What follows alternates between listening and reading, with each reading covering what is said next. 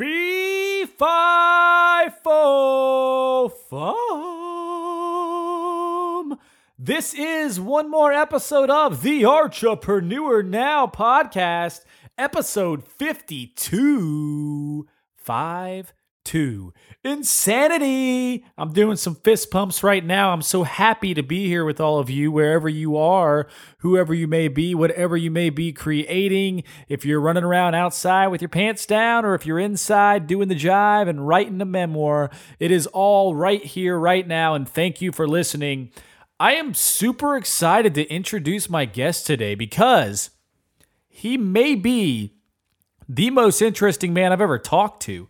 I'm not kidding. He is the definition of an artrepreneur. He has written over like 30 books on various different subjects. He's done all sorts of things for inventing toys and books and how to adjust to bullying for children. He's, I mean, I, I can't even list on a piece of paper all the things that he's accomplished. He was also in a band called Billy Thorpe and the Aztecs, which one of the guys went to go on and play uh, with the the Bee Gees. I mean, he he's a mentor, he's a teacher, he's into arts, he's into crafts, he's into paper arts and crafts, scrapbooking, anything you can imagine. And seriously, this is one of the most interesting people I've ever talked to in my life. I hope you all enjoy it just as much as I do. For all the show notes, it's artsynow.com forward slash 52. And here we go. Come on, everybody, let me hear that beat. Come on, come on, everybody, let me hear that stinkity, stinkity, rinkety, dinkety beat. Yeah. Oh, yeah. Well, here we go now. Who wants to get a little bit funky out there? Who wants to get a little creative out there, huh? Yeah. Which one of you wants to get a little bit artsy now? Well, then get on with your bad selves, yeah.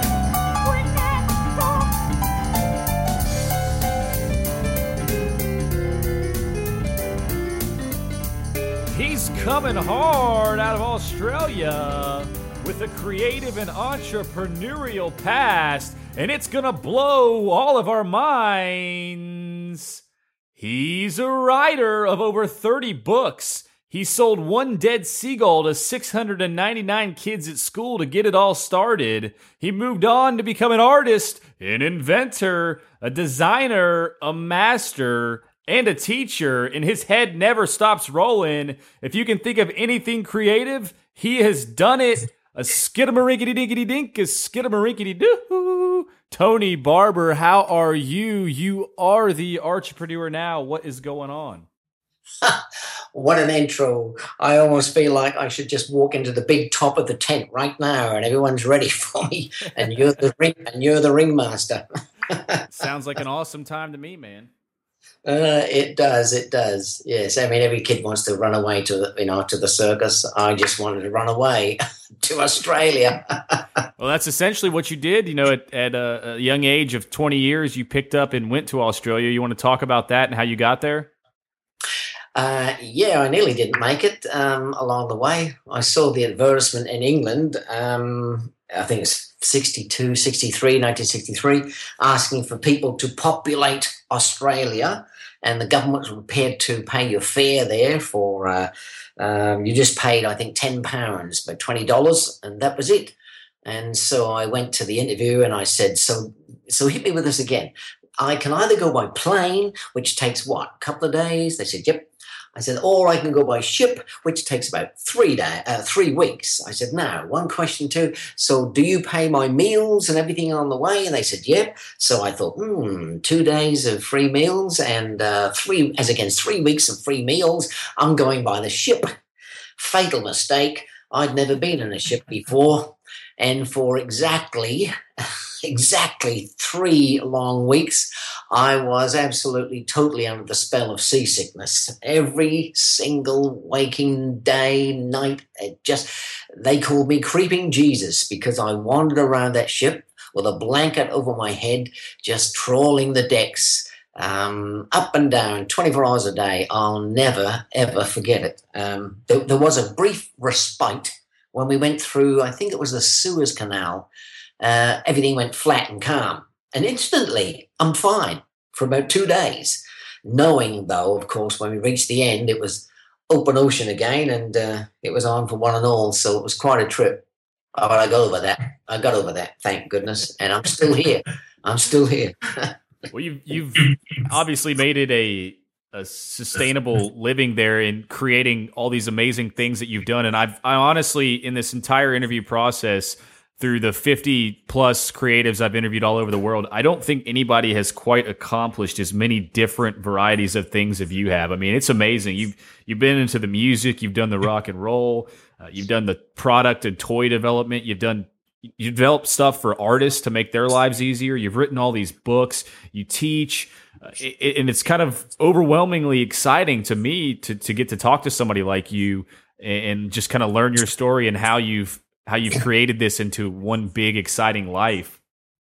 Well, it, um, I, I realized what I was going to be doing for the rest of my life when I was at school. Uh, that's when I first got the inkling. And there was, uh, what I say, 699 kids in that school. And I I realized I was really the only kid in that school that had any, any interest in books, any interest in drawing and sketching, etc. And it wasn't before long that I realized I was the one that could create stuff out of the whole school. But I didn't want to get too artsy fartsy about it at that age, you know, when you're 11.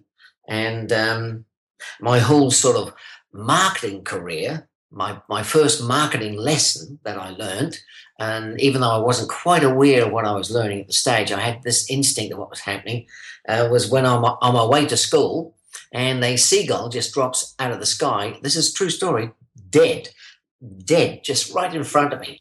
So I pick up the seagull. I mean, what are the odds? And I don't know if you've ever been close to a seagull. They're hard to get close to, but they're so smooth and tiny little feathers. So I opened the beak, I looked in, I thought, has this bird got a tongue? And I pulled the wings out and I looked up its, you know, back tail. I thought somewhere there must be a tiny little bottom hole somewhere in this bird. And I found it, of course. And that went on for 10 minutes. And I stopped and I I thought to myself, I thought, Tone, you've entertained yourself here for about 10 minutes, and there must be 699 other kids at school that would probably be just as entertained with this dead seagull as you. Um, so I, I went home, I got a cardboard box, shoebox, put the seagull in the shoebox, cut a hole in the side, pulled its leg out, a little orange leg sticking out, and put a sign on the top, put a sign on the top that said "Dead Seagull." And so I knew I had sort of uh, what do you call it curiosity already as as a marketing tool. So I went to school. I told the kid in the school that usually told everyone what was going on. And I said, tell everyone that Barber will be on the playground um, at lunch break and he's got a dead seagull if they want to take a look at it. And um, at the first lunchtime, they lined up. They were absolutely lining up to touch the leg of this dead seagull sticking out of the box. And then, of course, it didn't take long. Someone said, "Oh, can I have a look and you know and hold it?" I said, "Ah, certainly, but it'll cost you five, it'll cost you sixpence or a comic or two lollies." And and depending on the degree and the length of time that you wanted to hold it, um, and sort of you know pull its wings out, etc., the um, the fee for doing that uh, was raised up. And by the end of a week, uh, I turned from the poorest kid in the school to, in kids' terms, the richest kid in the school with so many comics, lollies, and my pockets jangling with money.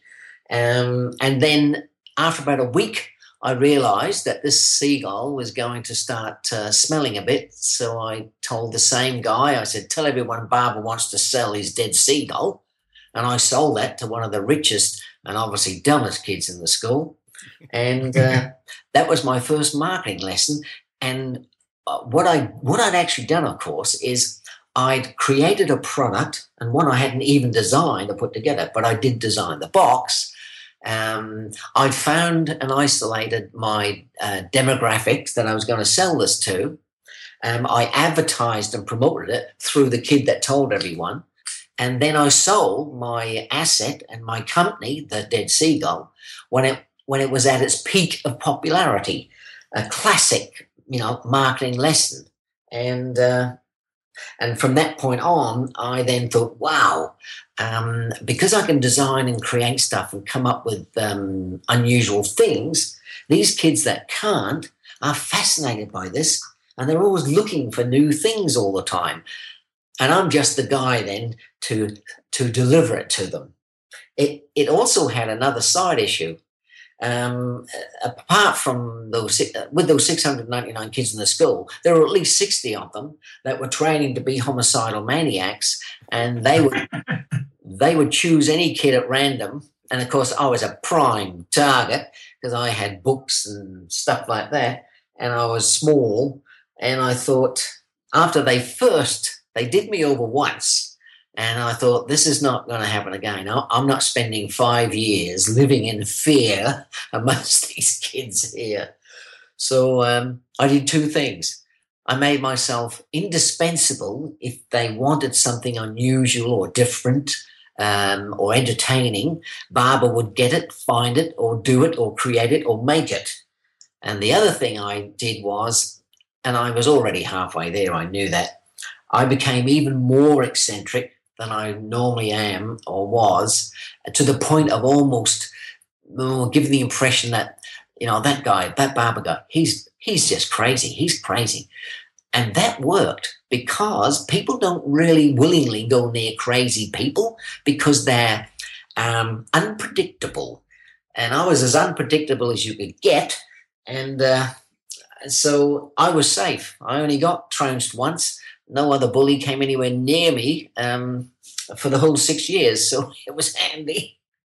Uh, especially when I went onto my next venture, which was exploding teachers' bum pictures, which was a it was a huge success.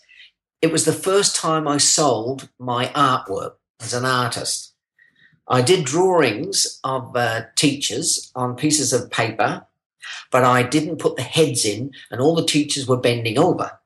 Uh, so I had one teacher bending over, picking something up, and no face. So I would, uh, for sixpence, again, five cents, uh, I draw in the head of the teacher that you most hated, um, and and then you would get that picture. But also with the picture came its little tiny marketing gimmick, and I'd found out that if you get saltpeter and mix it with uh, water, etc., and then I made a trail on the back of the paper with a stick and let it dry. Then I got some gun caps, which you could buy in little rolls. Then, you know, you put them in the toy guns, the gun cap rolls. And I cut one off and I glue it at the back on the just where the teacher's bum was. And so when anyone bought it uh, for sixpence, they took that away. And of course, everyone was always practicing smoking at school as well. And they would just touch the ash on the end of that saltpeter trail, and it would go wound its way all around the piece of paper and finally got to the gun cap and blew the backside off the teacher. I made so many of those exploding teachers' bum pictures. So um, I was off and away, and I thought this is good.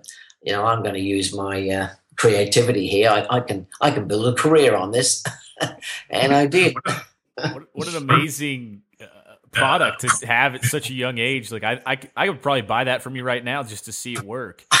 I was about to say, I'll bet you uh, I could sell those now, but of course, you know what would get in the way now, don't you? Political correctness would get in the way. Oh, yeah. Mm. Without a doubt. I mean, they would they would probably take you in and and hit you with some kind of charge for, you know, defamation of teacher character or something. You know. Well, funny enough, um, about to sort of create a scenario like that because as you know, um, that sort of publicity can help you with a product or a design. Absolutely. And uh, um, like, I don't know, 30, 40, 50 years later, um, I wrote a book um, based on the 10 or 20 systems that I used at school uh, in order to reinforce the fact that I was a little bit cookie um, and to get bullies never to come near me at all and become, I suppose, well, they, they wouldn't admit they were frightened, but they were because just too unpredictable. And so what I did was like 40, I must be, this is only five, six, seven years ago. I went to a publish one of my publishing companies that does the kids' books. I said, look, I've got this idea for a book, and it's called How to Drive Bullies Bonkers. Um, and uh, it's a little handbook of actually how to do it. Um, and I told them, I said, look, I did these things. You may not think so. These are not made up. I actually did these things. So it would take a very rare, you know, um, clone of Tony to to have the nerve to do these, but um, it didn't sort of bother me. And uh, they argued with me because they didn't want to call the book um, the full title. And I'll tell you what the full title is in a moment. Um, they went for the book. I wrote it, and they said, "Oh, look!" They called me up. They said, "Oh, it's very good and it's very funny and it sends up bullies big time and uh, it's humorous um, and the methods are really interesting." They cut a couple out; they were just a bit too much for them, I think. And uh, they said, "But it's," uh, they said, "You're going to have to actually write it as if it's a made-up book, because if it's real." They said, and we know that actually you actually did it. They said we could get some uh, complaints there and I thought, oh, damn. Um, and so uh, times pass, etc. So I, you know, your book rights come back to you, and so uh, I'll probably redo that with the title that I wanted, which was because I know what it will cause. It's how to drive bullies bonkers without actually killing them. And I had this beautiful drawing of a bully on the front, absolutely pincushioned with arrows through every part of his body, including his groin. Um, but they they wouldn't go for it. They wouldn't put that cover on that book. and I said, you know what will happen? I said, if we put that book out, I said, the wowsers across the world are all going to contact you and me, and and it will create enormous free publicity. they said, yes, but we might lose all our other customers at the same time. that that is such an amazing title, and and I could see the hook there working very well. Uh, just uh, throw, you know, like how to. What was the full title of the book? How to drive bullies bonkers without actually killing them. yeah, how, how to drive bullies bonkers.com. You know, just throw a landing page up with the book, promote it. Oh, you're ahead of me. You're ahead of me. it, it, could go. It could go viral, man. That sounds like an awesome idea. I would. I would love. You know, I did the same kind of stuff when I was a kid. I was always getting into trouble, uh, experimenting with things, and at a young age, I was. You know, I, I think my first entrepreneurial event wasn't quite as exciting as yours was with a dead seagull, but I was going to uh, garage sales and I found this guy that was uh, he had all this excessive. They were like when CDs first came out, you know, and they had the CD cases and they were like the new Case Logic ones, and he would sell them to me real cheap, and then I would go and mark them up like you know 150 percent and go out and sell them in the schools to everybody. Yeah, uh, but but uh, I you know also had trouble with bullies when I was younger because I was small also, and and I would have been all over that How to Drive Bullies Bonkers book. And I also would have been exploding lots of teachers' bums. That's for sure. I know. but I realized as I got a little bit older that this designing and creating of products, um, and so many people forget that nowadays, it's just based on three principles. And you just have to think of them all the time. And you either fulfill a need, you create a need, or you improve a need. And if you've got a product that can do one or more of those things, you're already halfway there to success. Uh, people sort of forget that. They brings. I've met and I've taught. I talk to uh, often at inventors clubs um, to inventors and try and you know um, um, help them if I can. But I've found inventors sometimes they've worked on one invention for twenty years. They've never actually put it out in the market. They've never actually thought of does it fulfill a need, create a need, or improve a need, and um, they can't let it go. They just can't let it go. And sometimes they spend so long on it that uh, its actual original use has passed. There's no longer any market for it. I'm I'm just stunned. So I learned not to get too emotionally, you know, attached to these ideas and things. Uh, test them out, see if they work, and if they don't, move on. Just move on to something else. absolutely. Yeah, absolutely. When you're making these products are jumping all over the board. You know, I know you're, you got your hands involved in so many different things. What are some of the most important things that you do as a person, like throughout the day, to kind of stay persistent and to stay on getting these things created from the idea to actually getting them out there? Because I know a lot of our listeners love to hear that kind of value because they are thinking about making something themselves. Uh, so, could you kind of walk us through w- what you do to stay on target? I know you talked about list building in the pre-chat. Uh, is there is yeah. there anything in particular? Well, the internet is making things a bit easier. Let's say I come up with some idea. I mean, I'm well. Um, let's take. A, a, I've just designed, and it's just about ready to in the stage, ready to sort of move on it. A uh, cut and hold tape dispenser, and uh, I thought this would be neat. So I did a couple of sketches, and if I'm still sketching two days later, I know um, that I'm onto something, and that devote, and I will allot maybe a week of my time to it. If it can't hold my attention at that stage after a day or two, then I drop it because I thought, well, I've run out of, you know, I can't improve it. Uh, it's just a one off. I can't sort of bring out model three or four, etc. It hasn't got a long life, marketing life to it. Um, not that you can't, you know, make just one item and it sells millions and that's it. Um, but it's always good to try and, you know, add on product to something and make that uh, marketing uh, period and selling time last even longer. So, uh, with this cut and hold tape dispenser, after I got the initial idea and the sketch, first thing I did was, and you always should do, um, I checked worldwide. Has anyone else created this cut and hold tape dispenser uh, that has quite unique things that it can do? I phoned up, of course. The first thing I did was phone up the uh, tape dispenser manufacturers around the world and said, "Oh, would you have a, a, a tape dispenser that can cut up to about thirty pieces of uh, sticky tape um, from any length I want down to three or four millimeters, but I want it to cut it with the straight edge on all four sides, and I want to be able to park and have it hold about thirty pieces." So that I can use them when I feel like it, but only with one my thumb, my thumb and my forefinger, which leaves my other hand free to do anything I want. Would you have something like that? And the answer everywhere around the world was no, no, no, no. And some of them even said, no, what would you want something like that for? I never told them why you would need something like that for, because I already knew um, what you would use something like that for. And it's it, you would use it for crafts because craft people, when they're making something, they're using both their hands. And if they're using, uh, say, a piece of sticky tape or something, they generally have to um, either put that object that they're working on down and take one a tape dispenser and you need to hold it and pull out the tape. Or if you're wrapping a present, you know, a gift, and we all wrap gifts and things at Christmas time, uh, you try and uh, you try and use an ordinary basic tape dispenser, a little tiny one or one on a heavy metal base, um, and wrap a present and keep your hand on the part of that parcel while you're trying to get a bit of tape off. Um, you'll end up getting more tape than you need. Um, it'll be bigger, it'll be crunchy. Um, you'll stick it on the side of the desk, you'll get, or your wife's best uh, tabletop, you'll get clipped across the ear roll for doing that. Um, and so I came up with a tape dispenser that can, uh, it eliminates all of that.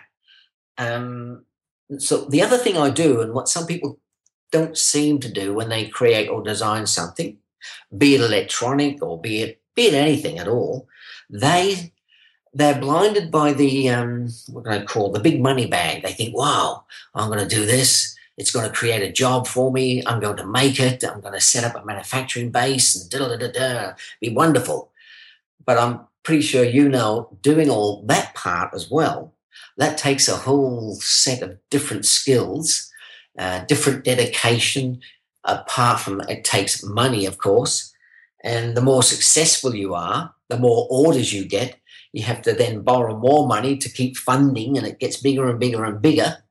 And uh, it's a full, full time commitment. That's okay, I think, for someone that's got one idea but I go crazy, just stuck on one idea. There's just there's just too many. Um, so what I do, and I do a system that a lot of designers and creators won't do. Um, they wonder why I do it, and there's a good reason. I will, if I think it's really, really a good idea and I've really researched it and I'm able, because I'm able to actually make things, um, you know, I can cut, draw, paint. There's nothing I can't make with, with my hands. I'm hopeless at mathematics. I can't spell.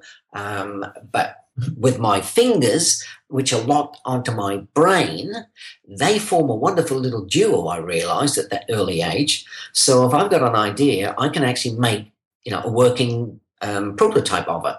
Um, and then I will actually go into very small manufacturing run, very small, and sometimes I won't I won't market I won't promote it. I don't want it to be too well known. I just want to see whether my instincts were correct and there was a market. And so you get a track record, you get a few sales under your belt, and then there are ways of letting people in the industry that that product belongs in, letting them know it's there. And many times this has happened to me.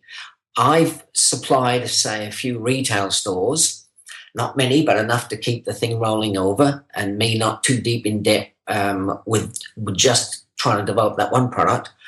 And people have gone to that store in the same industry. They've seen the product I've had they've called me up and said, "Are you the guy that invented that? You know, that little soft toy that does da da da da or that uh, um, that game or whatever it might be?" And I said, "Yeah, I'm, I'm the guy that says." Um, and then comes that magic word that I've grown to love. They say, We would like to license the rights from that from you, and we'd like to pay you in advance against royalties, and we would like to give you a guaranteed minimum amount, and we would like to manufacture it and distribute it and do all the hard bits, and we'll pay you a royalty. That's what I discovered. And if you possibly can, that's the way to do it. Um, and sometimes um, I've taken things into a company and, and um, said, look, I've got this great idea. Here's the working model. Oh, we're not really sort of interested at this time. So if it happens three or four times with three or four people in the industry, I then am still convinced it's a winner and I'll do that. I'll make it, I'll sell it on a small scale and prove to them that there is a market for it. Once they know there's a market for it, they don't care really what the product is as long as it's selling and they come back and sign a license. And the beauty of licensing your ideas is eventually they all come back to you again. And some of my designs and products um, I've relicensed. Of course, you've got to stay alive long enough to do this. it helps. And I've relicensed some of mine two or three times over a period of, say, 40 years, um, which to me is wonderful. Uh, which is, of course, books books land right in that there because you can rewrite them and rejig them, put a different title on, and then good old internet raising its head. Wow, what a you know, as far as books are concerned, I'm about to do that with some of my books. I haven't got into that yet, um, but I must admit it's a bit daunting. This, you know, all, all the different um, uh, what do you call it, Pro, uh, platforms and things that you have to learn. It's a bit tricky, a bit tricky. So I was thinking even of, of uh, finding someone that knew all those pieces uh, that would come in with me, and I've got the books, I've got you know artwork, it's all done. They take care of the other side, and then you just do a split royalty with them. So in effect, a lot of a lot of people uh, that are artists and creators, etc., they they look at me with a skew and they say, "Oh, you know, don't you feel like you're selling out?" I said, well, actually, there's two forms of selling out. There's selling out creatively, and then there's selling out. I said, you should be, you should be thinking about selling out. Uh, I would love to put a big sign out, you know, on any shop I had and say, sold out, everything, everything gone. they, yeah, they conf- got to go for the sellout, man.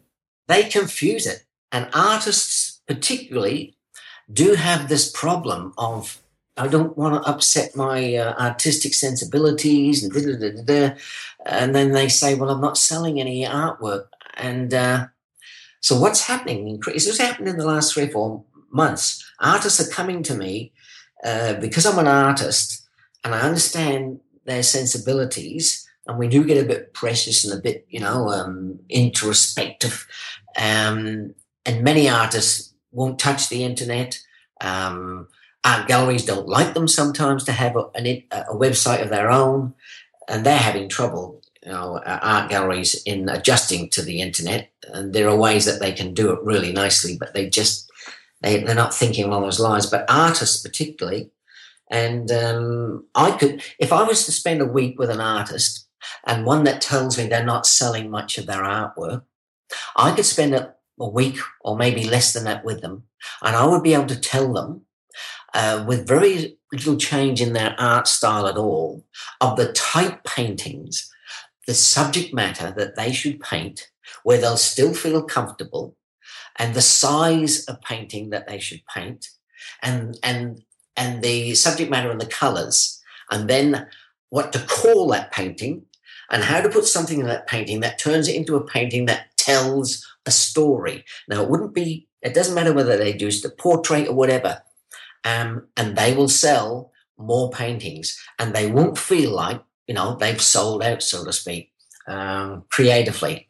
And so, uh, increasingly, artists are sort of listening to me when I say that. Um, so, uh, I, I, didn't sort of plan on doing this as, as I got older, but uh, it's quite fascinating to do that uh, for an artist to turn them into a slightly different direction very carefully so they don't, you know, as they say, spit the dummy. Um, and it's sort of like churning out little proto, uh, what are the proto, protojays? Is that the word? Uh, yeah, yeah. It's interesting. Um, but that um, that easel. Remember, I, I, think you attracted because of that easel. Um, yeah. That is a classic marketing um, case and, and something I never intended to do, but I was um, doing a large painting about four years ago, five years ago, on a on a uh, chair, reaching up to get a particular stroke of paint on the top of the painting. Obviously, chair flipped and I fell off and hurt myself rather badly. And again, I did the same thing. Um, as I did with most other things, I thought, well, why isn't there an easel that can do this and where I wouldn't fall off the chair? And so I then asked uh, straight away a lot of artist friends of mine. I, you know, so I ran into about the hundreds. I spoke to them and I said, uh, "Can you tell me, uh, are you disgruntled with your, you know, ordinary A frame H frame easel?" And they just poured out as if no one had ever asked them. They just poured out the things. And I said, wait a minute, wait a minute. I said, tell you what, I'll be back in a week.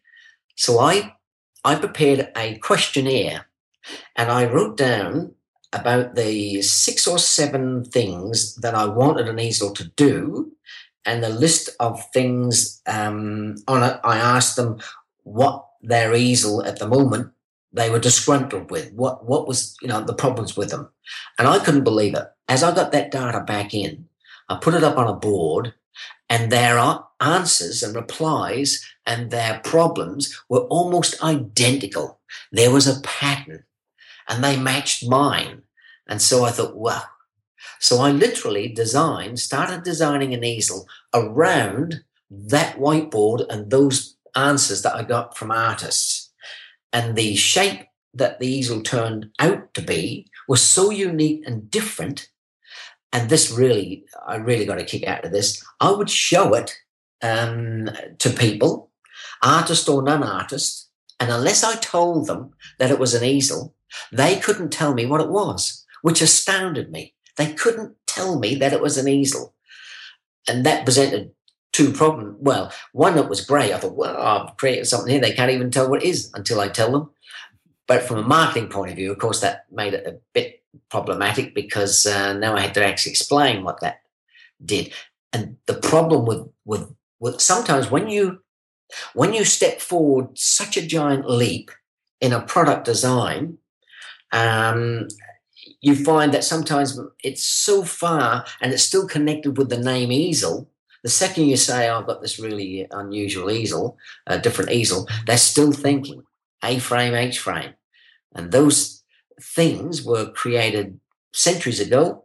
And uh, I reasoned that they were created when people's physical and mental well being was of very little concern. They didn't care whether you went gaga or whether your back ached. They couldn't, you know, they, there was no concern for that.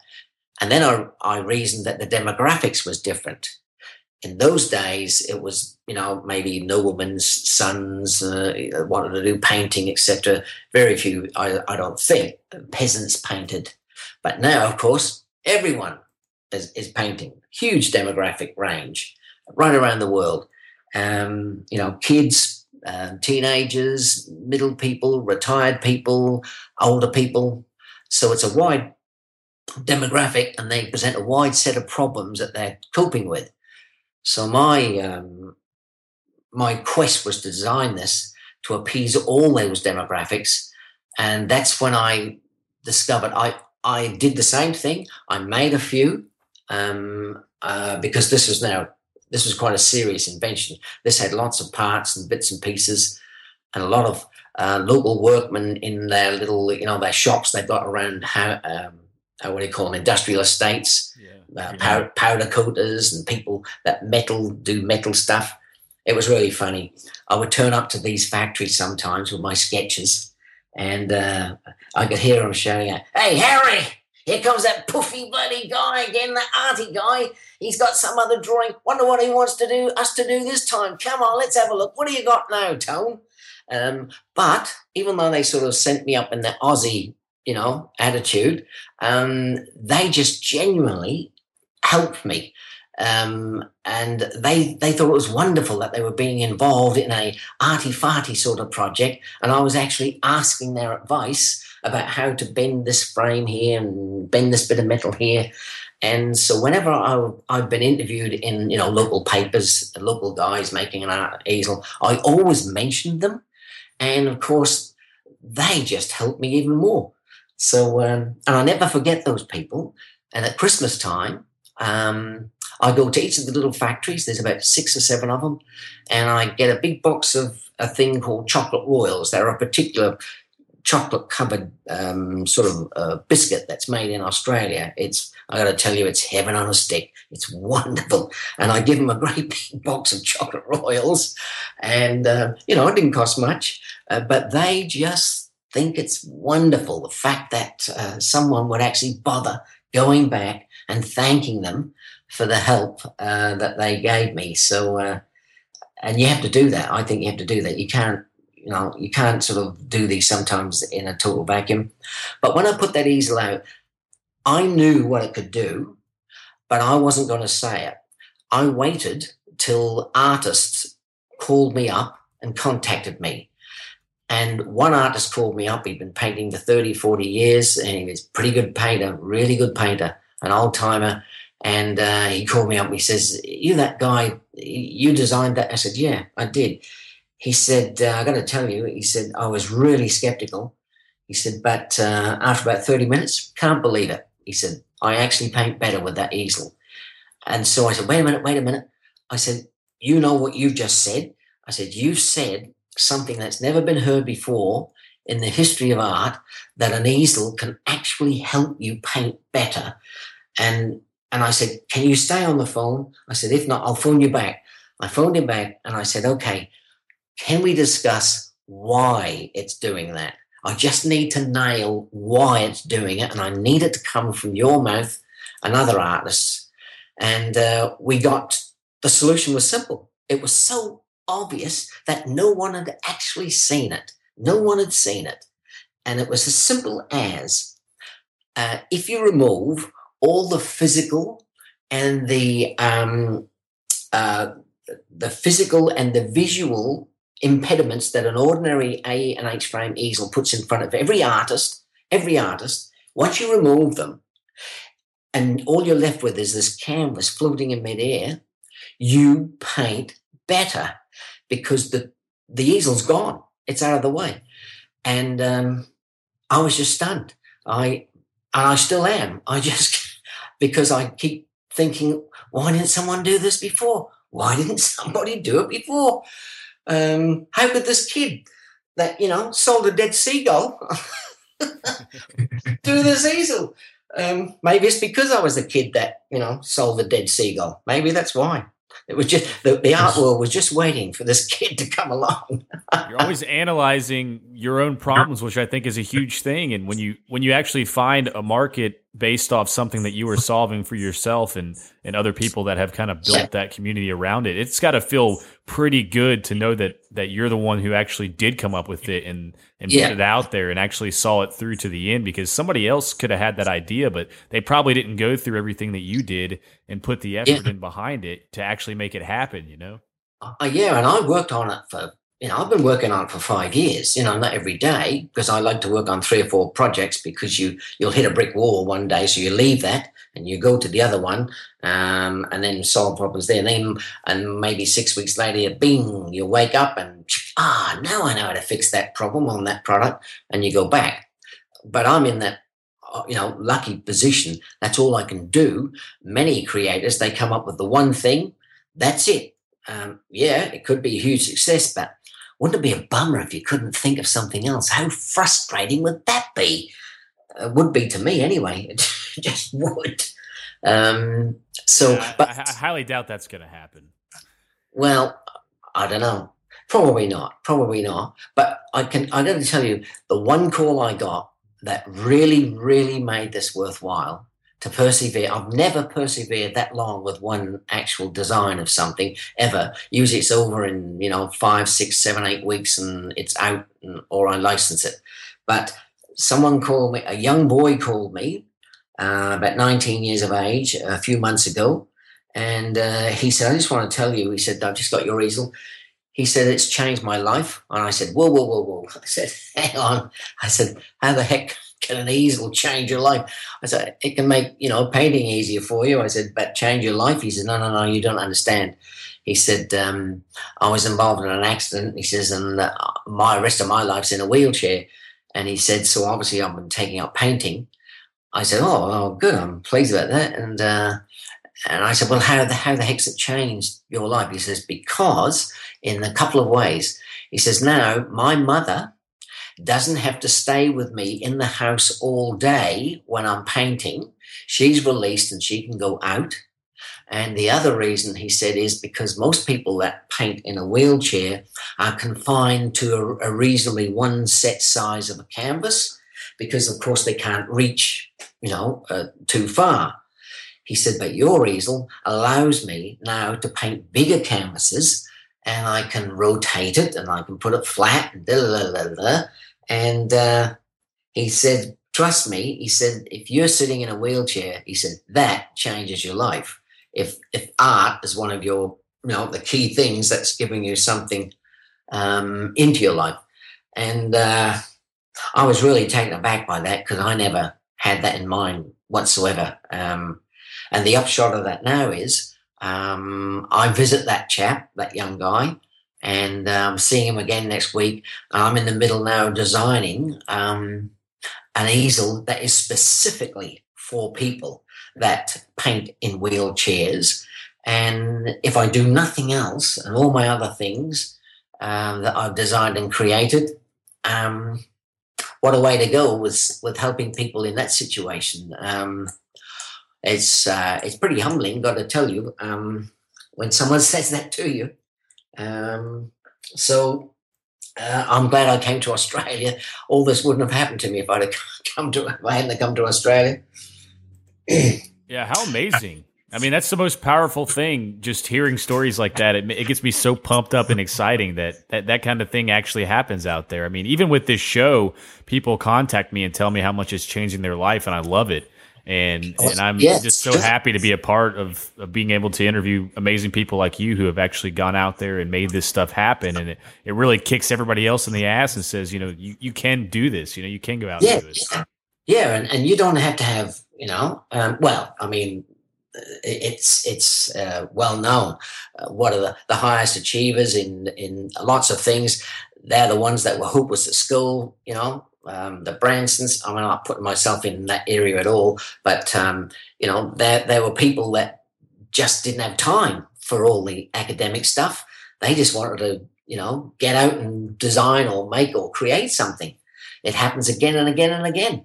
But you'd think schools and things would encourage that sort of uh, mindset, but it's pretty difficult to handle someone like that at a school. Um, it's pretty difficult. Teachers' life is is really hard. Uh, I spent, I think, oh, was it about 10 years of my life traveling around schools and putting on one man shows in schools um, about creative thinking. And uh, I know how hard it is to, you know, to, be a to be a teacher. It's really difficult. Uh, so I take my hat off to them. Often they've asked me, "Have you thought of being a teacher?" I said, uh, "I would last. I would last five minutes before before some official or government official would fire me because I can't stick to the rules. Unfortunately, there, as you know, in creating, you learn the rules." You learn all the rules of the tools and how to use them, and all the rules you learn them as best you can, better than anyone else if you can. And then you spend the rest of your life breaking every single one. And that's how you come up with new things. Yeah, absolutely. break the rules, but first break the rulers, man. that's it. Yeah. And it doesn't help, too, if you're left handed. I remember those teachers clapping me on the left hand, trying to force me to a pen in my right hand. And uh, now, now I thought, no, I'm writing on my left hand. It, it's comfortable there with the left hand. Yeah. I should say how to drive bullies bonkers if you're left-handed.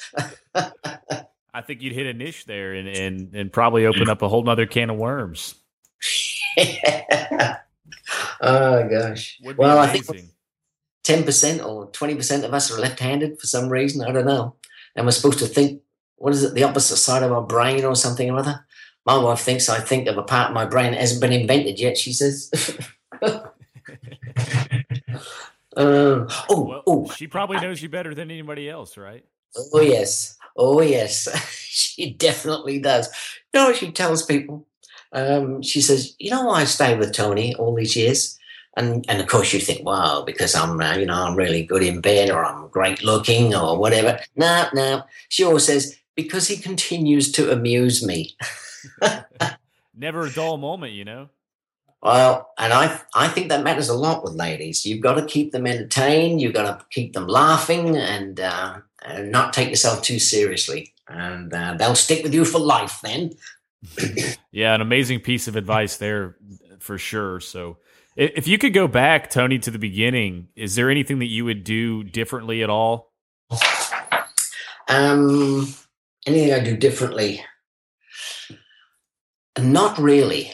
Um, no, not really, because you sort of think, well, if I'd have changed that journey in some way, it wouldn't have been. An, and obviously, you need the failures. Yep, I've had some, you know, incredible failures, but of course, um, life would be boring as hell if you just kept succeeding everything you did. It would just get too boring. Um, but uh, the only thing I would perhaps do differently is knowing when to, you know, cut your losses and move on sometimes we hang in there just a bit too long and when we should move on. So that's about, apart from that, I'm glad I can't still, you know, add up. I'm glad I still can't spell because it would just get in the way of um, being, you know, creative and designing stuff, I suppose. No, wouldn't do anything different really. Not that I can think of. Yeah, absolutely which I think that everybody learns from their past, and I think we definitely build most of our successes off the back of our failures. So, yeah. So looking back at anything that doesn't work out, it's just something that we learn from, and we're able to move on to the next step and make it even better the next time. So it's it's a roller coaster that we're all happy to ride. Yeah, and everything that we, uh, what you said, oh, you think, oh, I'm remarkable. I do all these things. No, I don't really. I've only been doing one thing, all my life. All I've been doing is sketching and drawing an idea, or sketching and drawing and painting and making things. Um, and I just learned how to perhaps uh, make them so that people would also want them. That's all I've done. I can't uh, step out of that creative area. I'm, you know, I'm totally lost, totally lost. I don't fit in, and I know I don't fit into normal society. But people that know me, they um, they sort of take you know, they just take that sort of person as they are. I'm sure your friends take you as you are uh, because you're not exactly mainstream, I can tell. and I'm sure your wife would agree. Um, I get a little so, crazy. Uh, that's right. And the world always needs a little bit of, what should I say, um, humorous, um, harmless craziness. because without normal, if we just have all normalness, it's pretty damn boring. It is uh, through this life, pretty boring. Yeah, absolutely. And I love that humorous, harmless craziness. Yes, you've got to have a sense of humor. How anyone can get through life without a sense of humor is beyond me. I've had, um, because I don't go by social airs and graces at all, it doesn't enter my my thinking. Uh, I've been speaking to someone and I've stopped halfway through and I've said, hang on, hang on, I've got a problem. Can you tell me, have you always been this you know, goddamn miserable. What happened to you? I have to say it. I can't not say it. and they're quite taken aback because no one's ever pulled them up on it. You know, aren't you miserable? Are you miserable all the time? It must be dreadful. yeah, it, you have you have to get down and just really find what drives you in life and be passionate and just put all the laughter and humor and positivity into it and just bring the energy you know get funky get creative and, and just get out there and do it. And your life yep. will turn around in, in a jiffy. yep just do it and surround yourself with the the right people um, other creators if you can. And uh, and that's it. Just go for it. You know, you get one pass through there. That's it. You've only got one shot. Better make the most of it. Really. yeah, uh, you've, made, the most of so many different things, and you've you've created. Uh, I can't even like look at all, all your accolades and things that you've done, and especially like these these paper crafts that you have on, and you have Tony's papercrafts.com. Uh, you have. I'm looking at the website right now, and it's amazing. You were talking earlier about how you can pretty much create anything with your hands, and my girlfriend is actually huge into scrapbooking, and she loves this kind of stuff. So I'm going to be happy to forward this to her.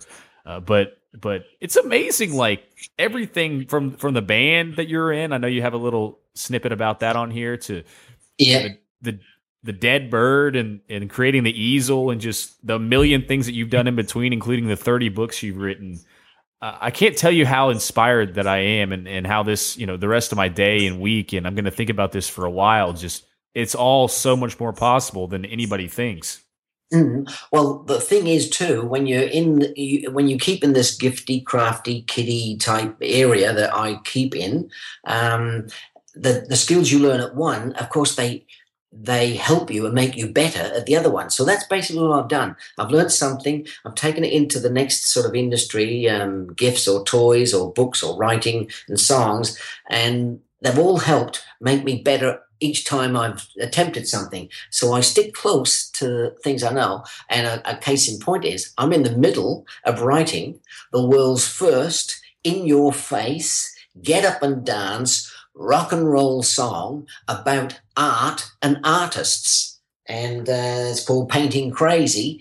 And I'll be asking artists um, what is important to them about art, what they think, because you're looking for keywords when you write a song uh, about a particular subject. And so um, I'll record that and then I'll just uh, give it to um, artists worldwide. They can have it, they can run with it, they can use it because it's about them and it will reflect the the way they think about art, the funny side of art, um, the painting, the, the, their aspirations, but in a rock and roll song with a catchy chorus, of course.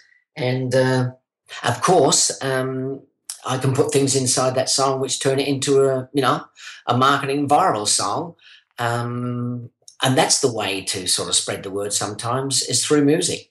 Um, but no one's ever written a song specifically for art and artists.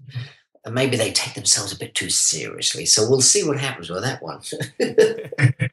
yeah, I, I, love the way your mind thinks, my friend. It, it's amazing, and, and I agree. I mean, think about the songs that people wrote for remembering, like you know, arithmetics and things like that. They do go viral, and people do remember them. So I think yeah. you're going to have quite a bit of success with that.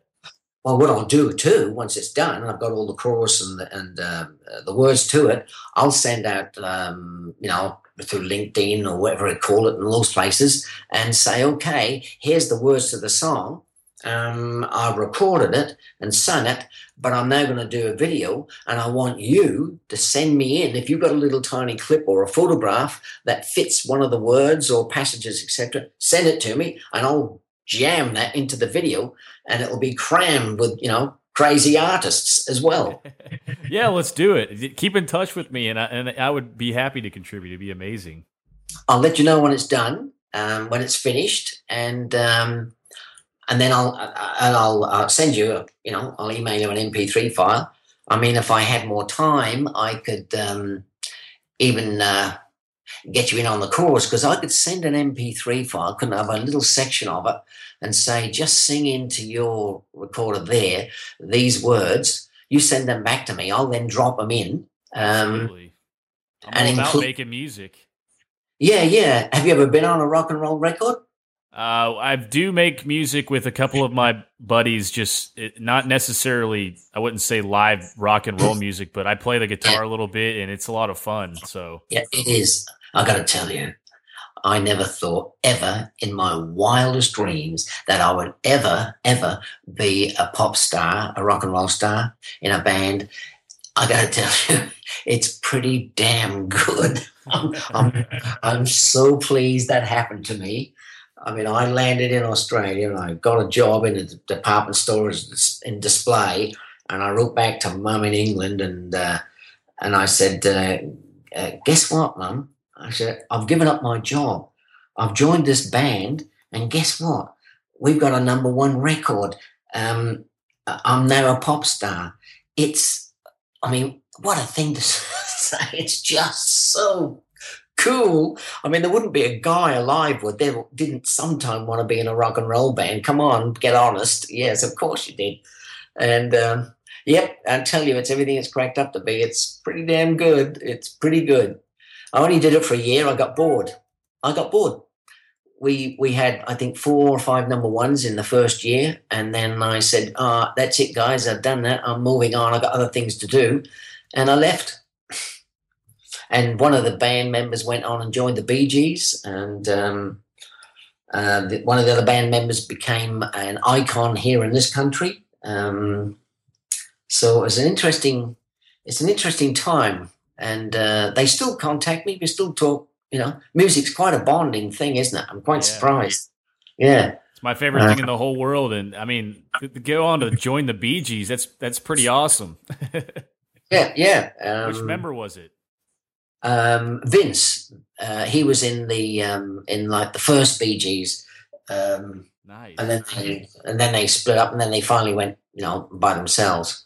And the lead singer in the band I was in, um, oh, he um, he went on to huge fame. He's a historical, you know, musical historical figure here in in Australia. He had a couple of hits, I think, in America as well, and uh, he did a he, he, he formed a band with Fleetwood Mac Oh, um, yeah. He didn't join Fleetwood Mac. He formed a separate band with the guy, the drummer.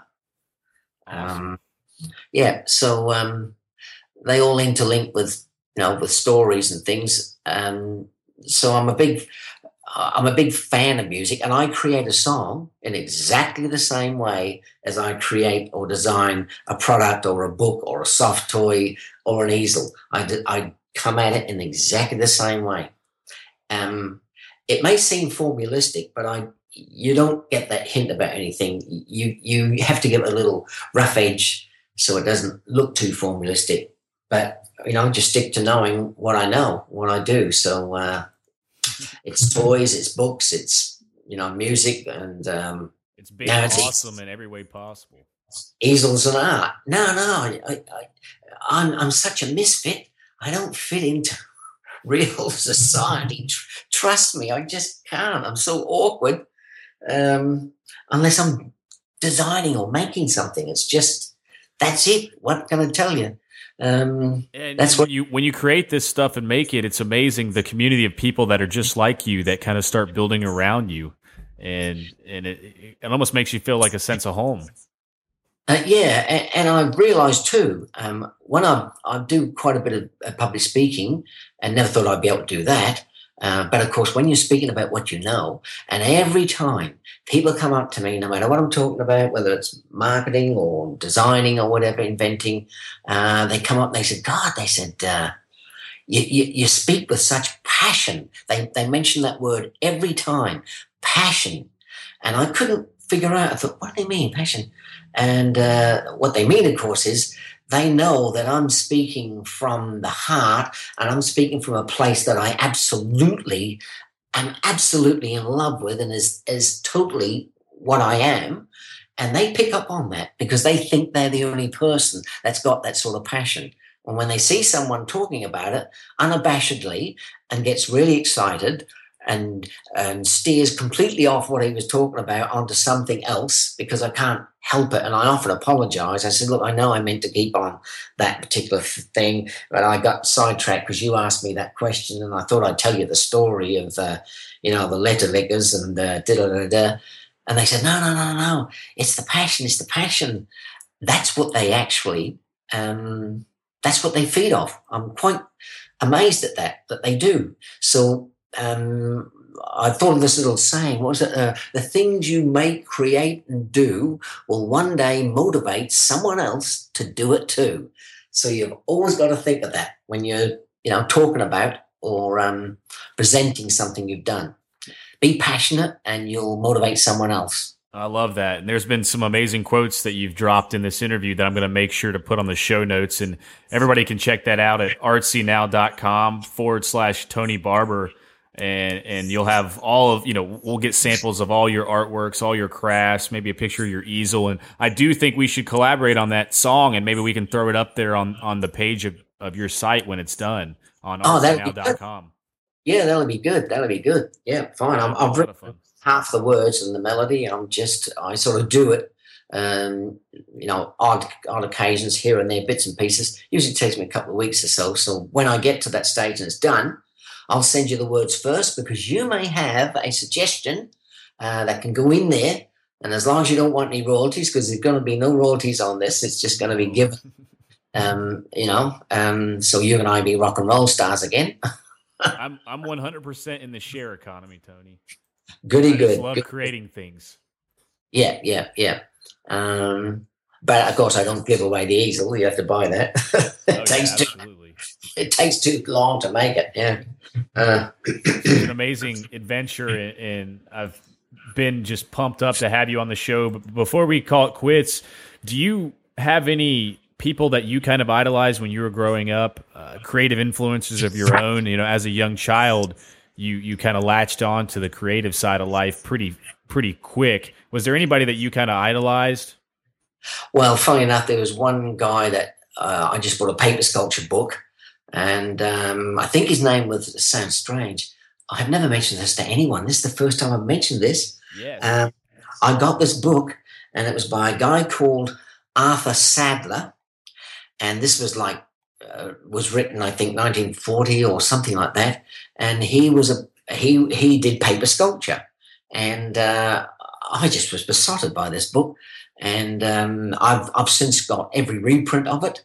And uh, if anyone gets that book, it's really old fashioned, you know, funky type sort of uh, paper sculpture. It's like obviously 1940s styles, um, but it showed me what could be done.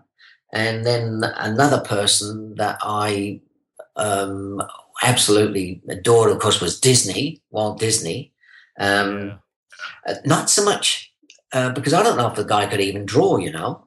I, I can't remember. I don't know whether he could.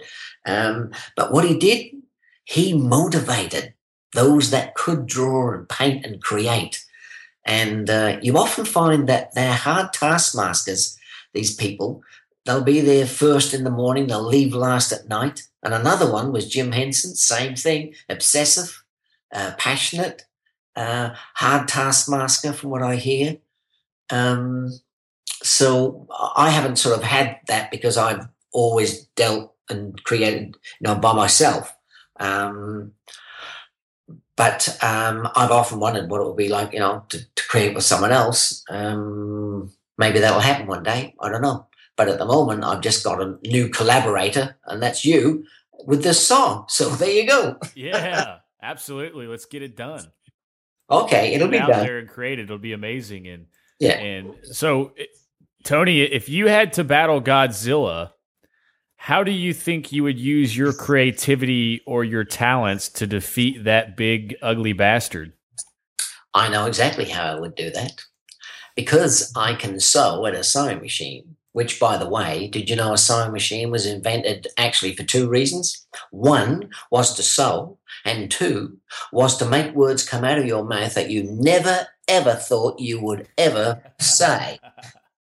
Anyone that sews will know exactly what I mean.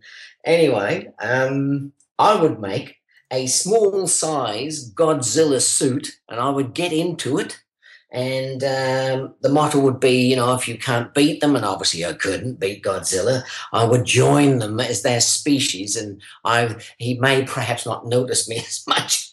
so I do that. I quickly sew up a Godzilla suit and get in it.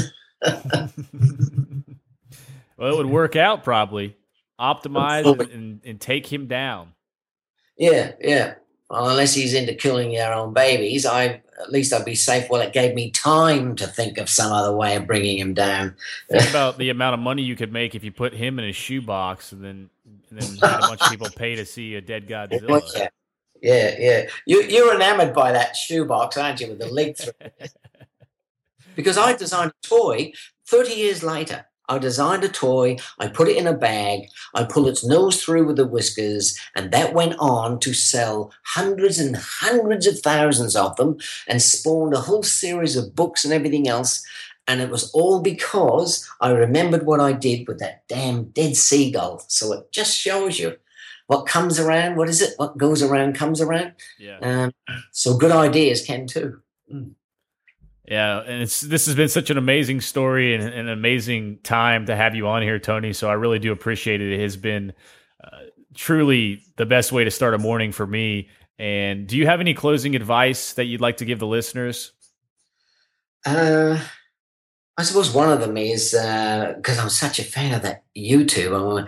Um, I can't believe that YouTube. It's I speak to artists and they don't seem to get it. I said, "Don't you understand?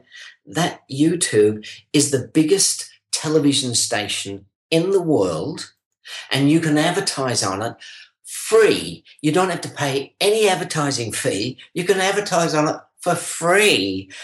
You know, for crying out loud, learn how to make a little simple video and stick it up there.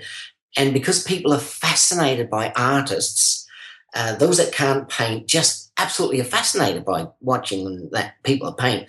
I said, tell them about yourself, you know, how you painted that painting and how you created that. Don't get into all that, you know, airy fairy stuff. Oh, my deep seated rebellion against the. Uh, forget that. They want to know, you know, about you, the artist, and how you did that actual painting.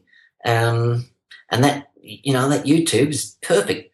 That is, if you can you know, get your old ones off and change them, which I'm going to find out how to do. yeah, we should definitely look into that and figure it out. I think there is a way. So, uh, okie dokie. But yeah, what, what, where where can our listeners get in contact with you, Tony? And I'll put all the show links on the website, obviously. Uh, but do you have any uh, an email yeah, you want to list or a couple of your websites? I'm happy for them to uh, email me. I'm always open uh, in any time I've got. I try and help people whenever I can, time allowing. Um, my email address is northpaw, and that's north and then P A W, northpaw at bigpond.com. And the reason that's called Northpaw at bigpond.com is because I was going to call it Southpaw at uh, at Big Pond. And Southpaw, as you know, was left-handed. But my wife said, "Hang on, hang on, hang on." She says, "Northpaw is far more important because that's the hand, my right hand, that banks the checks. You just keep creating." that's true. So I said, "All right, all right, we'll call it Northpaw at BigPond.com." that's hilarious. and if they want things work out, right? Yeah, yeah. And if they want an easel, of course, they can just um, well, if you're in America, actually, you can contact Carl, and he's a brilliant, absolutely brilliant friend of mine. That I I lived in Los Angeles for about four years, and and um, uh, worked uh, licensing, you know, toy ideas to Mattel and people like that. And I met Carl, who's a genius model maker. He's so so clever with model making and maquettes and things. And he left that uh, business, I think, and then he's moved to Wisconsin and uh, designed. Um, uh, jetties. Um, you call them not jetties. What are they called? Um, you don't call them jetties. Uh, you know the things that you put when uh, ships dock up against them, but they're for rivers and uh, oh, what are they called? Piers. Piers. That's it. Yeah, yeah, yeah. And uh, so he came to see me. We hadn't met for 30 years. And uh, um, he's now the um, uh, distributor and manufacturer of the easel in America. So, um, and we sort of jointly work on things together as two. Um, so you can contact him there, or you can contact me through the uh, the Artristic website, um, or the Papercraft one, or Northpaw. Happy to answer questions and help whenever I can. Absolutely. And I connected with Tony on LinkedIn, so he's on there as well. And he's involved in some of the major art threads on there, which is awesome. And so everybody get out there, check out his stuff. He is truly a wonder, everything that he's done. Super inspiring. If you had any questions, you want to talk to him, he's completely open uh, to communication. And I can't wait to get the collaboration with the song out there, Tony. And oh, yeah, now I won't forget that. I won't forget that. I will definitely do that because it will help you and help me and help artists make them feel better too. Yeah, we will do that. Yeah, absolutely. So everybody get out there, get funky, do something crazy, go knock on your neighbor's door at 5 a.m. and give them a high five. You know, buy buy some candy and send it to some people in the mail anonymously or get on your email and, and return an email from seven years ago just to blow somebody's mind. Who knows? Just do something crazy every single day. And Tony, thank you so much for being the Artrepreneur now. And it's been awesome. Absolute pleasure. Thank you very much for asking me. Thank you for listening to another episode of The Artrepreneur Now. For all the show notes, it's artsynow.com.